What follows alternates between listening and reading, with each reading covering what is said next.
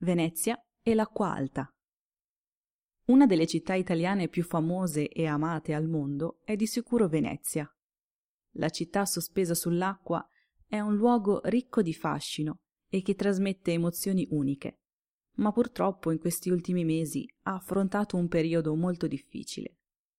Non è una novità che ci siano giorni di acqua alta a Venezia, ma a partire da novembre 2019 il livello dell'acqua è salito decisamente troppo, allagando di fatto molti punti di interesse storico e turistico, come Piazza San Marco.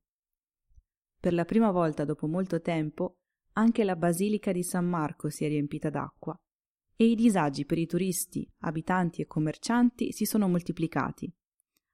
Ad oggi la situazione sembra migliorata e si nutrono molte speranze in progetti specifici per controllare il fenomeno dell'acqua alta, così da evitare in futuro il ripetersi del problema.